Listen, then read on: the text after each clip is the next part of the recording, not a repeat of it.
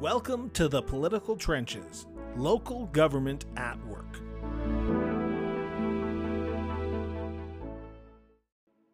Municipal governments are local elected authorities. They include cities, towns, villages, and municipal districts. In the political trenches, local government at work, we dive into the top issues facing local governments across Canada. My name is Christopher Brown, the host of the Cross Border Interviews with Chris Brown, and I am joined by my co host, Ian McCormack, president of Strategic Steps Incorporated. Today, we bring you the letter D, which stands for Down Under. Later on in the episode, we'll be speaking with Australian local government consultant and podcast host Chris Eddy, who is the host of the Local Government News Roundup podcast. We will also be talking about what happens when council and administration's disagreement spills over into the courts, the cost of downloading and offloading from provincial governments and the federal governments, and also we'll be talking about the needs to start addressing houselessness. Ian, how's it been? Hey, pretty good there, Chris. Uh, it's nice to see you again. Uh, on to D. Hey, that's four four episodes already four episodes in and we're go we're talking about we're going to be talking a little bit later with chris eddy friend of you uh, now friend of me and i'm looking forward to it. But let's start off with some big news and this comes out of regina. Uh, a city council two city councilors in regina have put forward a motion to address homelessness and it has led to a filing of a lawsuit against the current city manager who started in November. The councilors are accusing the CAO of failing to adhere to council's directives. The lawsuit is asking the courts to direct the new Regina CAO to include an estimated 24.9 million in the upcoming budget to end homelessness in Saskatchewan's capital, Regina. Ian, this does not look good, does it?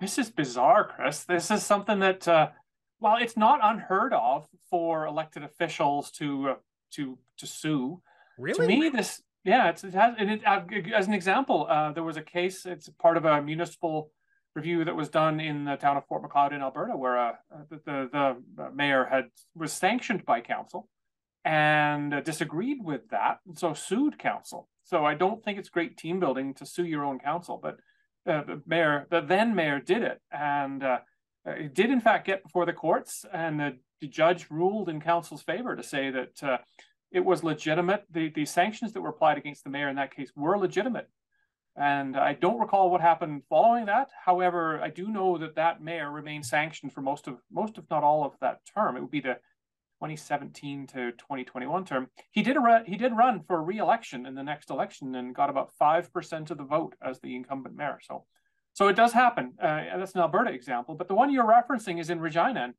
when I read this, it, I had a couple of people send send notes to me talking about what the heck is this all about, and it's it's most peculiar because to me there are two things that two things at play here one you you made a reference to this story itself and it's about a, a, a, member of council who is a lawyer filing a suit on behalf of another councillor and somebody who isn't a member of council a social activist within town uh, saying that it was the cao well, administration through the office of the cao said that they did not put a council request but a budget line into the budget to do to deal with homelessness. It was a significant proportion of the city budget and would have raise the taxes for people like something to do with $40 a month or something to that effect.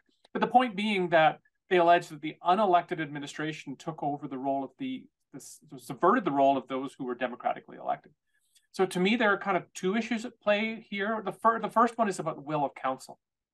Council did, uh, to my knowledge anyway, from what I've read, passed a motion that said we need, we ought to have, or we should have some idea of what ending homelessness in Regina would cost but you've hired you as counsel have hired experts. And if you aren't going to pay attention to your experts and you're going to do it all yourself. There's a role clarity issue there too.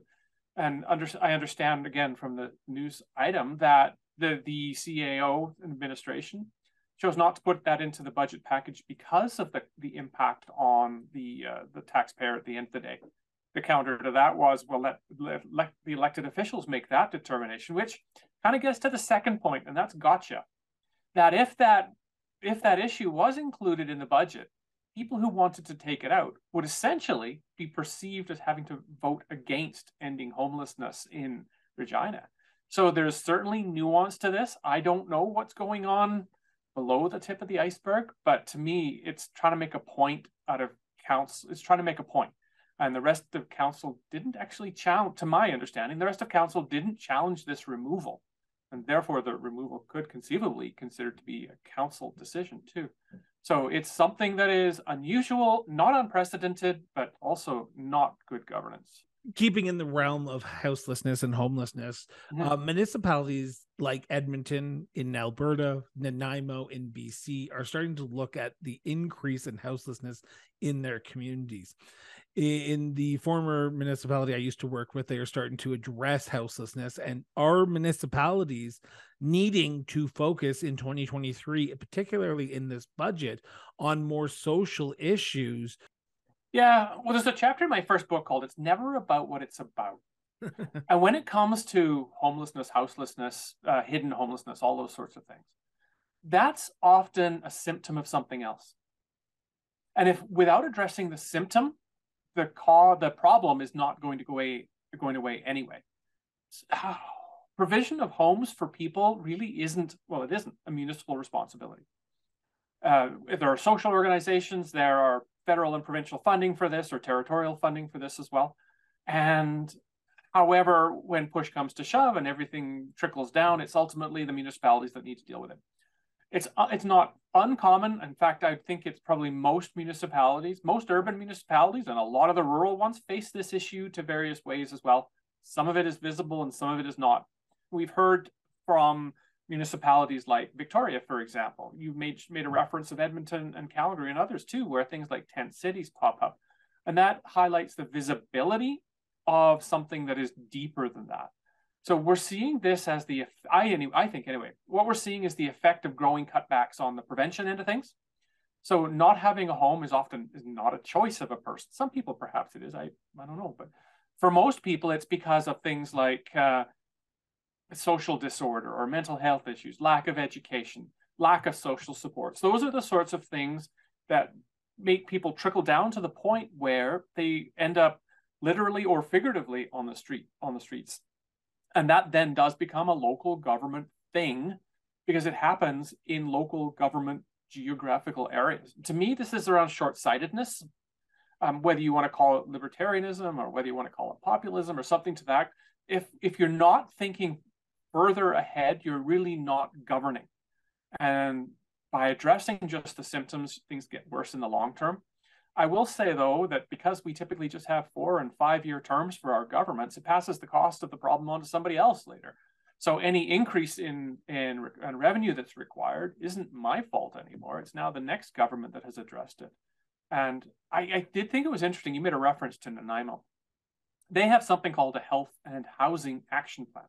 So they have conflated that health piece and the housing piece, the housing being an outcome potentially or a symptom of health related issues, and tied those two together. And I think a lot of places have done that. And so to me, we're not going to get ahead of homelessness, houselessness until we back that up and try and figure out where the problems actually lie. And not only that, it's going to take some time to fix it because it, that the downstream effects are are in in in the running already for years and years to come before we even address the problems up, up at the top of the head stream head of stream mm, in my uh, previous career as a journalist and even as the uh, communications for a small municipality in northern alberta i know that uh, issues around social issues when it comes to council are always hard to tackle particularly houselessness and homelessness and the reason that is is because where do you put them? Where do you put a place for people to go? No one wants it in their backyard. So to to sort of put you in a tough spot here, uh, Ian, hmm. how do councils deal with that scenario the nimbyism of the entire yeah. issue because i know like there's a small community up in northern alberta right now who i've been following and they want to erect a hospice in their community but no one wants it in their area. So how do you address issues when no one wants to have it in their backyard? And not only that, then the default becomes well, put it where nobody votes. So it ends up in a commercial area or an industrial area. and that doesn't solve your problem either. I I had the opportunity to sit in a mayor's office not so long ago, a couple of years ago, at third or fourth floor of City Hall. Look out his window, and there's the, the tent city right outside City Hall. So, I mean, that doesn't really answer your question about where do you put it. But but does council not have an obligation to make the tough decisions and not they, care about the NIMBYism? That's where I was going to go with this. Is and I I probably said this before, but if all the decisions were easy, only one member of council actually happens has to be there.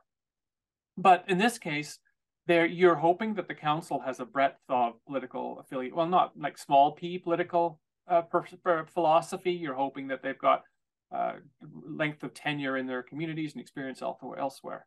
So at some point, if you, you have to address the issue now as well as looking to prevent future issues as well. So we've seen policing agencies been involved either in maintaining order in these places, or we have seen policing agencies partaking in removing these, and they'll just pop up somewhere else without without sound planning on behalf of local governments.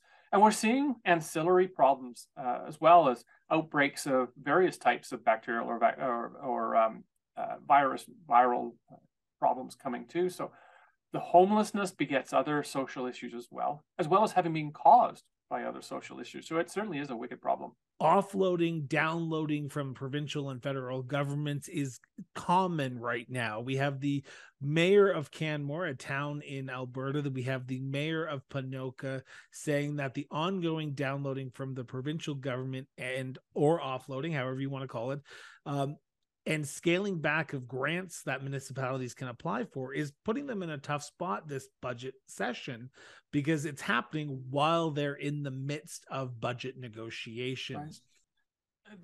I'm a big proponent of things like priority based budgeting, where you have a pretty good understanding of everything the municipality does and you're able to rank it. If there's no money left, we, we the things that are the, providing the lowest value, and it might be different this year than last year, the things that where there is no money left kind of fall off the list or go into abeyance until a time when they become higher priorities. So that simplistically is a way to deal with that from a purely financial sense. You made a reference to Canmore and, and likely elsewhere as well, where and you made you talked to Ponoka, but specifically to Canmore, the CBC said, and I quote, the mayor of Canmore says his town is spending about $3.2 million or about 10% of the town's annual budget on costs the provincial government should be responsible for. Now, what the mayor was referencing here was given the location of Canmore in mountain park areas and certainly close to wilderness areas, things like uh, emergency response or search and rescue and the training associated with people who do that, wildlife management, and some policing too, outside the geographical boundaries of the town aren't really the town's responsibility, but they're being called out to assist with that. So I think that that's the case that the mayor is making that we are using town resources to help out in surrounding uh, rural areas or wilderness areas, which they kind of have to do, but saying we're not able to recoup those costs from the provincial government or any other agency too, for that matter. So that what's happening is even without doing so with intention, there's a download of responsibility without a downloading of associated authority or downloading of resources to go with that. I mean, if there was an extra $3.2 million, say, provided to the town to provide that search and rescue or uh, the that sort of thing, then the, the maybe less of an issue. But the responsibilities, if the province, if the federal government stops and the province stops, there's, and the, the municipality stops eventually, that means whatever it is no longer gets gets uh, offered. And so that means eventually that if it stops, that the local government is going to bear the brunt of any criticism that covers, comes. So while the cause may be coming from another order of government, the effect is happening with the local government and shielding those who are actually ultimately responsible for this. It's it's a case of not seeing various orders of government all on the same team, all pulling together, all representing the same person. It's you talk about one. There's only one taxpayer as well, but that taxpayer provides their dollar to the province or to the to the federal government when in reality it's getting spent at the local level. One the one the one dollar is raised in one place and spent in another, and that is inequitable just at its core. We'll be right back with our guest of today's show, Chris Eddy, a Australian local government consultant and local government podcast host. You know, it's going to be really interesting, Chris, just to see how similar and how different some of the topics we've just talked about are in uh, Australia, and we'll have to put some of these questions to him too. Let's see it.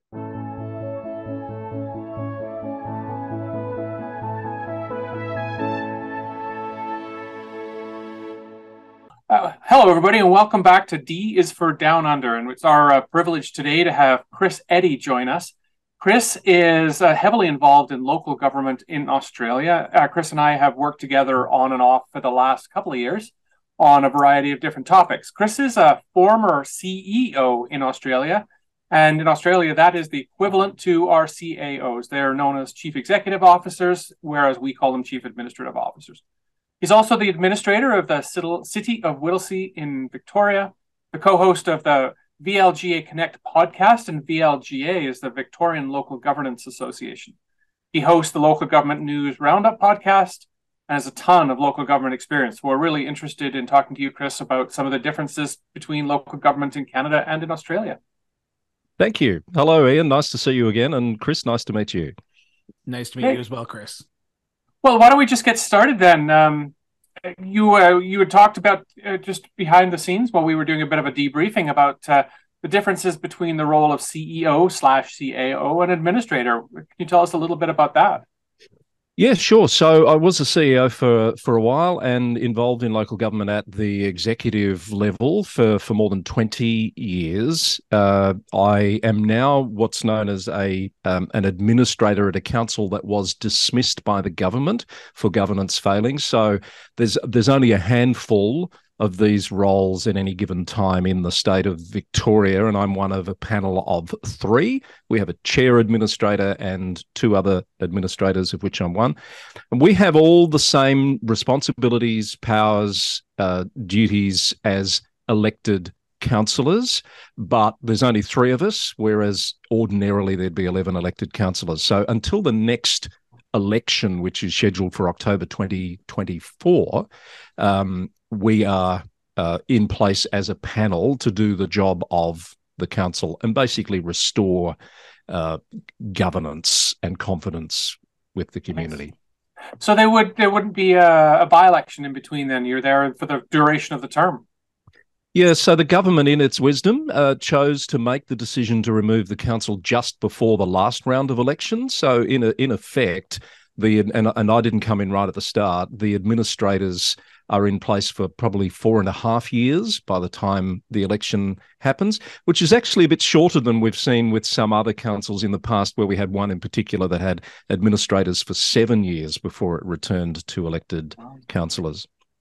So you obviously have a passion for local government. How did you end up in that particular seat in the first place? I do have a passion for local government. For my for my sins, uh, I do a few different things around uh, the sector at the moment. My background was media, Ian and Chris, uh, radio and television in uh, in the regional parts of Victoria. And I got to, I was a little bit of a square peg in a round hole uh, doing interviews and talkback radio on what was primarily a music station. But I got to know the local leaders, the, the, the council CEO, the local politicians, etc and started to get this understanding and interest in uh, local government in particular. Uh, and I went from there into a communications role in the local council. This is back at uh, Greater Shepparton in uh, the year 2000.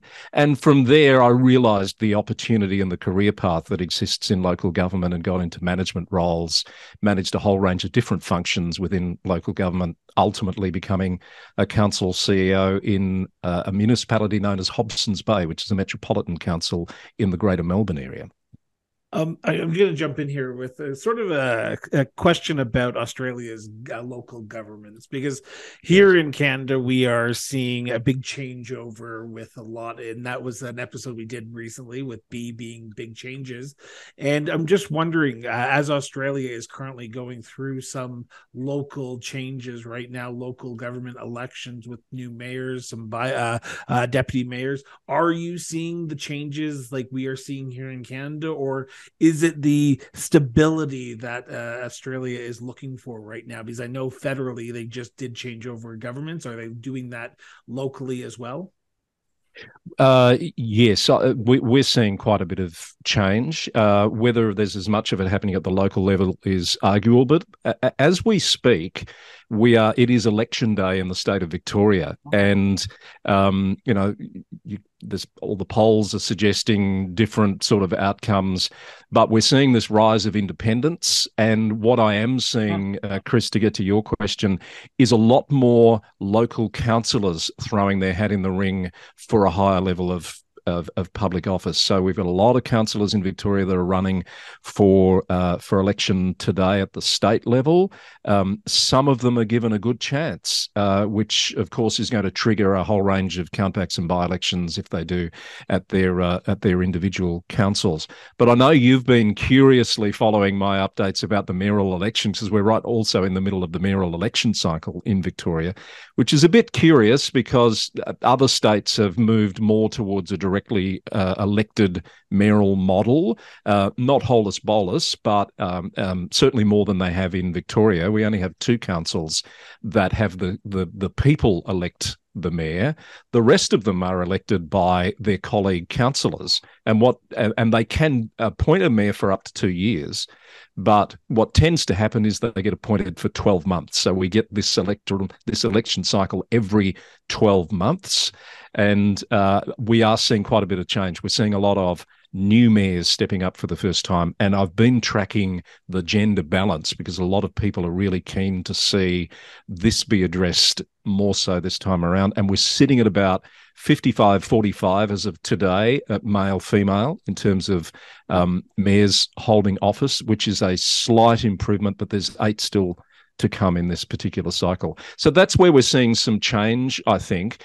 We're also seeing a lot of uh, issues that aren't particularly seen as local government issues bubbling up into the arena of council decisions, um, the intersection of uh, state politics with local politics, such as you know Greens. Uh, we've got a, a, very strong, getting stronger Greens party here, which are pushing a lot of sustainability and climate change sort of activity, and we're seeing that reflected around the local council chamber as well. More so, I think, than we've seen um, at any time in the past. You know, the fascinating thing here, Chris, is that we evolved from the same root. Uh, British, True. and it, it's yes. uh, we've evolved, evolved in quite different fashions in speaking with now former Mayor uh, Kim O'Keeffe from Greater Shepparton, she was suggested. She told me uh, uh, about the role of local government being roads, rates, and rubbish, which wasn't a term that I had heard before. But what is the scope of local government? I'm, I'm pretty sure you're going to say it depends on the state you're in. Um, roads, rates, and rubbish is a common theme that comes up, and generally uh, I don't want to tar people with a with a rash generalisation, but it's that older generation that thinks councils should stick to their knitting basically and just do roads, rates, and rubbish. They shouldn't be involved in climate change and LGBTIQ inclusive programs and all, all these sorts of things that we now see local government being a part of. I did an exercise once back when I was CEO at Hobsons Bay uh, with the councillors who were really keen to try and build an understanding in the community of just what their council did. What what does your council actually do? We worked out that we delivered 130 distinct different services to the community. So we embarked on this. We we sort of grouped them together into 100 and did a campaign called 100 Services in 100 Days, which really worked at that time with that community to build an awareness of all of these things that your council does for you that you might not realize it's actually being delivered by the council, by your local government. And just try, if you've ever been at the executive level of the council uh, or even a council, or just try and take away any one of those 100 services and see how hard it is. See what happens. Yeah. Sure. Well, any addition or change or removal is a political decision because it was obviously put there for the first place. Yeah, so, absolutely. in your role too, though, as the person who's looking after the shop 24 hours a day, seven days a week, uh, are there any requirements for education or certification for CEOs or administrators? Uh, no, it's really professional experience uh, and um, I guess being able to demonstrate the knowledge and capacity to do that position. You're not going to see someone appointed to a CEO position, for example, without the right track record and without the right qualifications to support that. It's mm-hmm. very different at the councillor level, of course, because you can run to be elected for council with with with no relevant qualifications whatsoever, uh, and that of course happens. People successfully find themselves sitting around the council table. Not really, this is a bit of a hobby horse of mine, not really that well equipped to deal with the decisions that they're being asked to make. And that can be a very steep learning curve for some people. You you made a reference earlier uh, to keeping track of gender balance in council. Mm. Are you seeing any differences uh, generationally or uh, gender based on CEOs as well? Uh, yeah, we do try and track both, uh, and I do a regular exercise to to keep track of the the, the appointments at the CEO level in uh, in the state of Victoria. Um, it's much lower, the gender mix at the CEO level. It's about uh, 70 30 men and women. As I said before, the count at the councillor level or the mayor level, it's uh, it's getting towards parity, which is starting to reflect the uh, the increasing number of women. And there's been strong campaigns and a lot of effort put into encouraging more women to mm-hmm. stand for council. The counter to that is the cultural issue, which uh, you know I've been reading stuff that's coming out of Canada. I don't think it's any different to what we're dealing with here in terms of behaviour around the council table, which is an impediment, I think, to a lot of people, but women in particular, to actually wanting to put their hand up to be part of that dynamic. We haven't solved that problem. A lot of very bright minds are putting their uh, their efforts into trying to solve um, that problem. Every state, I think, is putting significant effort into addressing the the gender issue at the local government level, uh, particularly at the elected uh, level, and looking at how to reduce those barriers that are stopping more women from actually putting their hand up in the first place. I think the recent Tasmanian local government elections saw something like uh, 29%. Um, I hope I'm not misquoting that. Of candidates were were women, um, but the number of ultimately elected mayors was much higher, closer to 50%. So that's sending some interesting signals. Uh, something you said a little bit earlier about downloading of state issues onto local governments. We here in uh, Alberta, we are seeing that a lot. We actually just mm. talked about it in our first segment, where we're seeing the provincial government sort of asking the local governments to pick up a lot of the slack in hmm. Australia, mm. is there being pushback from local government saying, no, no, no, we're not going to do that? Because we're seeing here in Alberta, particularly, where local governments are talking to their newspapers and saying, enough's enough. We can't budget on a downloading experience that the province is doing. Is it happening locally and statewide in Australia? Yes, it is. I think it's a pretty common theme across the country, and as you've said in Canada, and I know it's an issue in the UK. Um, and added, adding to that complexity, where um, local government is a creature of the state, uh, in pretty much all of the states of, of, Australia. We exist by virtue of state legislation. A lot of uh, requirement and prescription gets imposed on local government from the state level. At the same time, there's some form of rate capping in place in most states, and there certainly is in Victoria, with the state uh, limiting the amount of money that uh, councils can raise from rates, and that's you know feeding into the cost of living issue at the moment. So councils are constantly and um, needing to come up with better ways to get their message across there. That it's it's hard enough to do what we need to do now without having more responsibilities uh, or more prescription or more complexity placed on the role that uh, that local government has. So I don't think we're any different there, Chris. If you turn the focus ahead a little bit, what, are there any significant changes you see or predict coming to how local government operates in Victoria or more broadly? And the second part to that is, if you could change something, if you uh, had your magic wand, what would you change? Let's deal with the first one uh, first. What do I see coming down the future? I, I would like to see um, a little less of the added complexity that we were talking about being placed on the sector so that the sector can actually uh, get on and do what it needs to do without some of those shackles. We've seen in Victoria a new piece of legislation which has gone some of the way towards that. It's uh, principles based rather than being prescriptive, as the mm-hmm. previous piece of legislation was. So I think that's a good step to the future. I think uh, I think we will see more people, more younger people, more women getting involved because all of those efforts will pay off. They're already starting to pay off. And I think that's a good thing for local representation. Um, this might be a bit controversial, but I, I, think we're nearly at that point in the cycle where someone's going to start a conversation about whether, particularly in Victoria, whether 79 councils is too many and whether there needs to be some sort of structural change. Uh, keeping in mind that 30 years ago we went from 210 down to 79 ultimately. Um, and, and that's not to say that uh, it would definitely contract. It could be, there could be a strong counter argument that actually 79 is not enough and that local level of representation is, is missing out. So I think that's a conversation that will happen. Uh, what would I change, uh, Ian? That's a really tough one. Um, I think I'd try and make some changes that um, allow CEOs to operate a little bit more independently of the political sphere. CEOs, in my view, get too much dragged into the politics.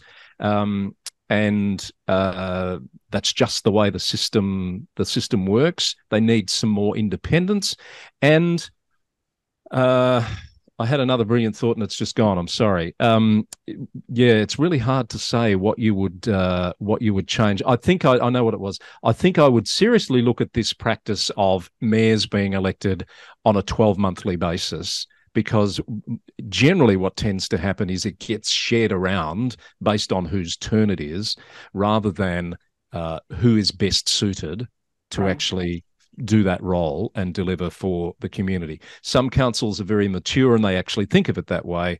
Um, others haven't quite gotten there yet. That's that's my take on mature. Someone will probably challenge me on that, mm-hmm. but but I, I, think that's something that needs there needs to be a discussion about at least. Sure. Interestingly, uh, I think we're seeing very much the same when you talk about uh, needing to reduce the number of local government, uh, not local governments or institutions where that has begun to happen here, and there are conversations in other parts of the country about that as well. And in hmm. terms of the CEO or CAO stepping back from uh, being political, I think most, if not all, people who occupy that office would certainly appreciate that here as well. So thank you, mm. and uh, just thank you very much. Also, just as we wrap up, for to Chris Eddy for joining us today, and uh, it's fascinating to hear some of the similarities and some of the differences about your experience and what we are seeing as well. And uh, it's the more things change, the more they seem to say the same. So, Chris, thank exactly you so much right. for joining us. Thank you. It's been a pleasure. Nice to meet you both, and all the best with the show.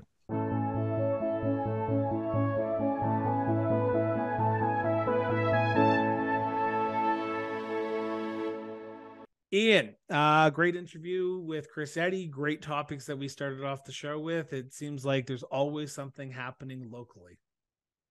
Yeah, it's funny. Nationally, we hear local things going on all the time, and you're right. To, and that conversation with Chris was a lot of fun. I've had a chance to work with him on and off the last couple of years, and he's always a very insightful guy, and I really enjoy him as well. Um, so for those who are listening and watching this, if you want to listen to Chris's podcasts, they will be linked in the show notes. So if you're watching this via YouTube, scroll down, they're there. If you're listening to this via all the uh, podcast channels, go back and you can check them out. Highly recommend them. If you want a local government angle from Australia, he he always seems to bring the goods. So check it out. Um, but Ian, we I, I I always say this at the end, but I'm going to keep on saying this. Reach out for those who are watching right now, send us your feedback about the show because we really want to hear from you about what you like, what you don't like, how we can talk about things that are happening in your community. Reach out because it helps us continue making great content for you to listen to. Cheers, everybody. Yeah. So with that, we will be back in two weeks' time for our last episode of the Political Trenches Local Government at Work for 2022. Wow. Uh, we'll be right. So talk to you soon, guys.